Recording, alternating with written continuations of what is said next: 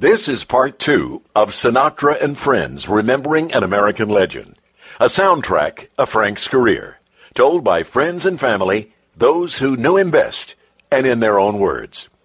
It's a thing of legend how Francis Albert Sinatra was true to his friends. And as an example of this devotion, a very young Sammy Cahn recalls an experience prior to Frank's early movie, Anchors Aweigh. And he was called into uh, L.B. Mayer's office. And they said, well, Mr. Sinatra, we're very pleased with our company. Who do you want to write these songs? The Gershwins, Kern, Porter, Oscar Hammerstein, Rodgers. Who do you want? He said, Sammy Cahn. And they said, we don't mind hiring him. Who is he? You know?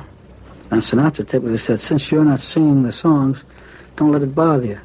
I'm singing the songs, I know who he is. And now started a real cause celeb.